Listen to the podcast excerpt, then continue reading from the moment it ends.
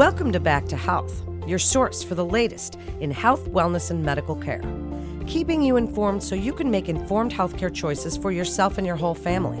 Back to Health features conversations about trending health topics and medical breakthroughs from our team of world renowned physicians at Weill Cornell Medicine. I'm Melanie Cole. This is part one of our two part series on Crohn's and colitis awareness. Joining me in this panel discussion is Dr. Dana Lukin. He's the Clinical Director of Translational Research for the Jill Roberts Center for Inflammatory Bowel Disease at Weill Cornell Medical Center. And Dr. Randy Longman. He's the Director of the Jill Roberts Center for Inflammatory Bowel Disease at Weill Cornell Medical Center. Gentlemen, I'm so glad to have you with us today. This is really an important topic, and more people than ever are showing up with Crohn's disease and colitis. Dr. Longman, I'd like to start with you. Please define inflammatory bowel diseases for us. Explain what IBD is and how Crohn's and colitis fit under this umbrella term.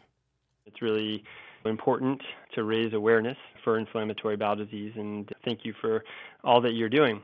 Inflammatory bowel disease, as you mentioned, is an umbrella term that broadly describes chronic inflammatory disease that can affect the intestine. There are several different subtypes of inflammatory bowel disease. Those include Crohn's disease and ulcerative colitis. And patients may experience really a wide range of symptoms with this. They can be diarrhea, nausea, vomiting, uh, abdominal pain, rectal bleeding, all of which can really range from minor symptoms to more severe. And so it's really important to be able to recognize those symptoms and to speak with your doctor about evaluating those. Dr. Lukin, people have heard the term inflammatory bowel disease. They've also heard the term irritable bowel syndrome. They're confused when it comes to these. Tell us the difference between that and why irritable bowel syndrome does not really fit into that inflammatory bowel diseases. Uh, so that's a great question and very commonly asked in clinical practice. And in fact, we will frequently have referrals intended for uh, IBS at the IBD center. Obviously, the major similarity is the first two letters. And inflammatory bowel disease, as uh, Dr. Longman has just described to you, involves inflammation, which is an immune mediated process in the bowels associated with many of the similar symptoms like diarrhea, abdominal pain, as you'll see with irritable bowel syndrome. However, it's clearly an inflammatory condition. Irritable bowel syndrome is sometimes referred to as a functional condition, which is not due to inflammation in the bowel.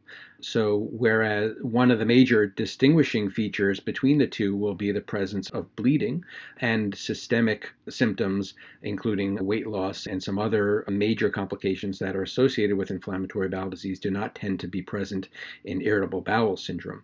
So, I think it's important to think about how to distinguish the two using objective testing and also, of course, listening to our patients describe their symptoms and, and try to understand exactly which condition is applying to your patient.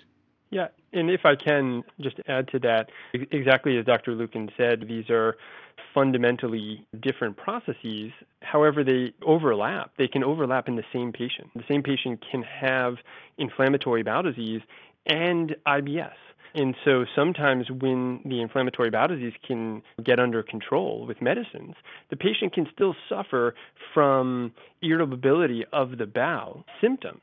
And so that has to be distinguished, exactly as Dr. Lukin said. And it's really important to be able to distinguish the two because the medical therapy to treat you know those two things is completely different. And so it, it is very important to distinguish those two. What a great point, Dr. Longman, that you made. So, what are the risk factors? Is there a strong genetic component for inflammatory bowel diseases?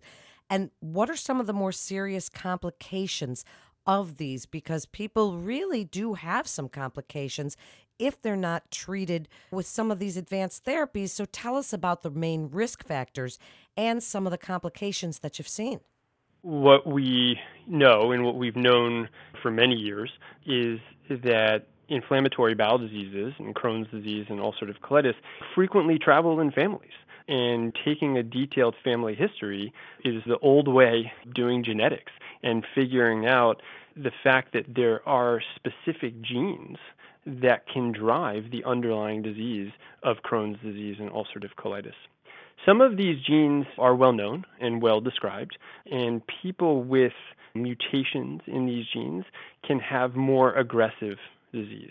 What does that mean to have more aggressive disease? Sometimes people can develop complications associated with Crohn's disease, abscesses, fistula, which is a communication between the intestine and another part of the body. And these are very complicated issues and can make the disease more difficult to treat. And so recognizing aggressive disease is important because it's important to make sure that we start therapy quickly to address that. And I'd like to add to both parts of that question, which is actually also a great question. I think, with regards to risk factors, while genetics happen to be the most well established risk factor for inflammatory bowel diseases, a lot of what causes IBD is unknown. And one clear risk factor for Crohn's disease is cigarette smoking. And interestingly, this does not seem to be as strong a risk for ulcerative colitis it's thought that some other factors may play a role in triggering inflammatory bowel disease, and that includes factors in the Western diet, including certain food uh, additives and emulsifiers, and other environmental exposures. I'll add, with regard to complications of inflammatory bowel disease. Randy mentioned several that are associated with Crohn's disease. The other complications associated with IBD include, especially for patients with inflammation involving the colon is dysplasia, which is precancerous changes of the colon or progression to colon cancer. And that's why it's very important to screen our patients with involvement for several years to look for this very carefully. Dr. Lukin, I'm so glad that you mentioned just their triggers because we're hearing more, and we'll talk later about the role that diet plays because it is such a big part of living with Crohn's or ulcerative colitis. But what about things like stress? Because that has been something that's been talked about, it's been researched. Tell us what role stress plays as a trigger for either of these and any lifestyle you want to mention. So that's another very frequent question from patients. And I think clearly stress affects the gut both in inflammatory as well as non inflammatory conditions. Uh, you've heard the phrases going back years and centuries uh, I have a nervous stomach, I have butterflies in my stomach, and there's a very intimate connection of the brain and the gut. Stress is absolutely linked to exacerbations or what are typically referred to as flares of one's inflammatory bowel disease. And this can be emotional stress, this can be busy times at work or school. Very frequently in our school age patients, we will see around the time of exams a major life transition, breakup, or even a good life transition, such as a wedding. We'll see patients with worsening symptoms. So there definitely is a clear link with this. Now, not all patients will experience this, and I think it also like we were discussing in an earlier question, separating symptoms from actual inflammation is, is very important here because stress may trigger an increase in symptoms does not always mean that the underlying inflammation is worse. And so, trying to find ways to deal with those stressors effectively can help to minimize potentially the duration of uh, flare type symptoms and also get patients moving forward and feeling better as quickly as possible. One thing that I, I would like to add to that is that sometimes these stressful conditions can unmask the, the fact that maybe the medical therapy is not optimized. Maybe we can do a better job at optimizing care to make sure that the inflammatory disease is even more quiet than it is. And so sometimes when these stressful events are causing quote unquote flares, even if the patient feels that it's mild, it's an important time to reevaluate that and see whether or not things are optimized or whether or not we can get on a better medical regimen that'll help things stay quiet. Dr. Longman, that's a great point that you made, and I love that you used the word quiet. As we start now talking about the main goals of medical treatment for inflammatory bowel diseases, are they mainly to quiet the symptoms? Is it symptom management? What are some of these standard therapies you use? Tell us about some of the game changers, some of the most exciting advances in the field of inflammatory bowel diseases, and what they're really, for patients listening that have loved ones, as I do, with these diseases, what are they intended to do? Yeah, that's a really great point, and it's really been a focus of the clinical research that we ourselves at Cornell and, and others have been trying to address. Historically, the metrics that we've used are symptoms. How frequently are you going to the bathroom? Is there bleeding when you go to the bathroom? And our therapies are intended to reduce that and to improve the quality of life because that's really what we're going for. We want people to feel better. We want to enable people to enjoy their life and to not have active symptoms. And so historically, those are the things that we followed, and those are things that we continue to track during visits, during video visits, during follow-ups, etc. However, the clinical research has shown, our own work has shown, is that there are evolving blood tests, there are evolving stool tests that allow us to get a deeper understanding of how well we're doing with this medical therapy. There are blood tests that can look at inflammation. There are blood tests that can look at the levels of a certain medicine in the blood.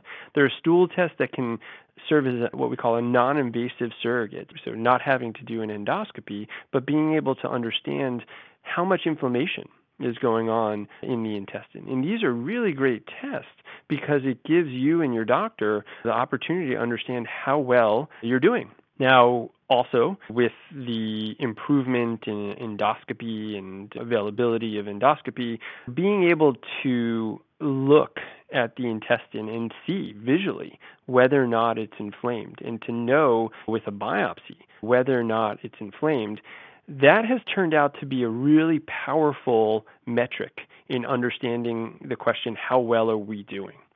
If there is what we call mucosal healing, if there is endoscopic improvement of the inflamed tissue, if there is histologic improvement, meaning the pathologist looks at the biopsy and says, yep, this looks way better, that is very meaningful for how well we're doing and how well we will continue to do on that medical therapy. And conversely, if there is a smidge of activity or evidence of inflammation coming back, that really gives us a hint that we need to escalate or change what we're doing.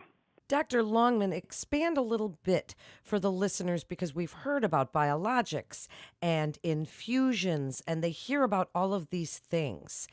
Tell us a little bit, just a very brief description of some of the things that you're using today.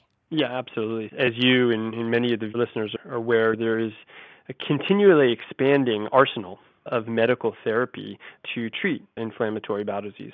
One large class of medicine that has been used for, gosh, 20 years plus now is targeting a protein called TNF alpha. And these are your medicines Remicade, Humira, Simponi.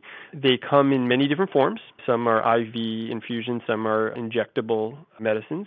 And these have really been a mainstay of biologic therapy. Excellent for Crohn's disease, excellent for ulcerative colitis, and really excellent for complications that we talked about fistulizing disease, perianal disease associated with Crohn's disease. These medicines are wonderful, and not just for inflammatory bowel disease, for other inflammatory diseases, including rheumatoid arthritis and other inflammatory diseases. Over the last five to 10 years, and even more recently, we've added to that arsenal significantly. One is medicine targeting integrins, and most notably, this is called vedolizumab, or the trade name is called Entyvio. And this is a, a medicine that may work by blocking immune cell trafficking. This is an excellent medicine for ulcerative colitis and has been shown in recent studies to maybe even be more effective than some of the anti TNF alpha medicines for the treatment of ulcerative colitis. It's also approved for the use in Crohn's disease. There, over the last now couple years, uh, a medicine called ustekinumab or Stelara, which targets a different pathway called IL-12-23, which was previously approved for psoriasis, has now also gained approval for Crohn's disease. This is an excellent uh, medicine. It's given by IV and then followed eight weeks or every four weeks by subcutaneous injection. This is notable because it's a very safe medicine, and so the safety profile of these newer medicines, Stelara and Entyvio, may even be more favorable than some of the older anti TNF alpha medicines, while still maintaining the efficacy. And so now Stelara is approved for Crohn's disease. It's also now approved for ulcerative colitis and could be a, a wonderful option. More recently, small molecules. So these are not biologics, but they're oral medicines that can inhibit a signaling pathway downstream of some of the cytokines or some of the, the proteins and molecules involved in inflammation. One that is notable is called Xeljanz or tofacitinib. And this medicine is approved for ulcerative colitis and can be very effective. There are some safety considerations, and everyone obviously should be discussing the risks and benefits with their doctors. I'd also just like to say there are many medicines, new medicines, evolving with interesting mechanisms and maybe even improved safety profiles that are coming down the pike. And so I think that there's a lot of enthusiasm for these types of therapies. I'd like to add that I think that was a, a, great synopsis of a very complex topic, uh, Dr. Longman. And I think I agree. So the field is evolving from a, a very reactive approach where we used to treat to symptomatic remission and now towards deeper targets using what we call a treat to target approach. And some of these newer molecules are able to treat the disease more systemically, more disease modifying fashion to prevent complications down the line.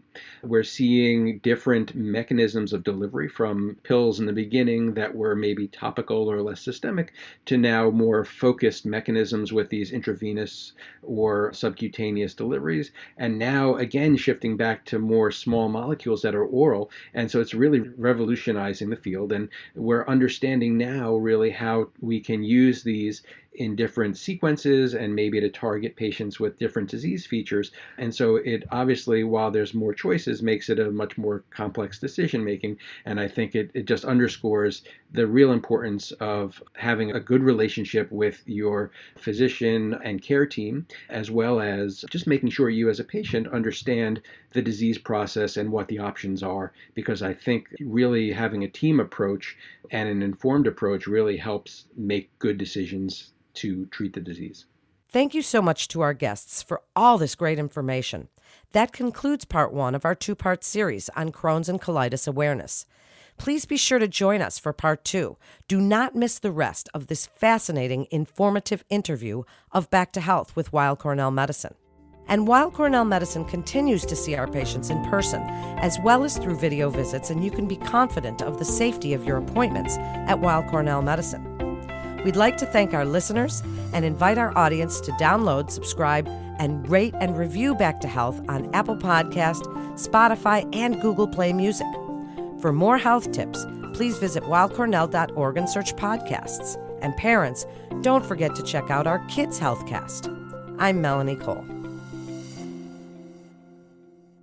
Rehabilitation medicine can help patients with a wide array of disorders and diseases, including cancer. If cancer care is of interest, listen to CancerCast Weill Cornell Medicine's dedicated oncology podcast, featuring leaders in the field and patient stories, CancerCast highlights dynamic discussions about the exciting developments in oncology. All information contained in this podcast is intended for informational and educational purposes. The information is not intended nor suited to be a replacement or substitute for professional medical treatment or for professional medical advice relative to a specific medical question or condition. We urge you to always seek the advice of your physician or medical professional with respect to your medical condition or questions. Weill Cornell Medicine makes no warranty, guarantee, or representation as to the accuracy or sufficiency of the information featured in this podcast, and any reliance on such information is done at your own risk. Participants may have consulting, equity, board membership, or other relationships with pharmaceutical, biotech, or device companies unrelated to their role in this podcast. No payments have been made by any company to endorse any treatments, devices, or procedures, and Weill Cornell Medicine does not endorse, approve, or recommend any product, service, or entity mentioned in this podcast. Opinions expressed in this podcast are those of the speaker and do not represent the perspectives of Weill Cornell Medicine as an institution.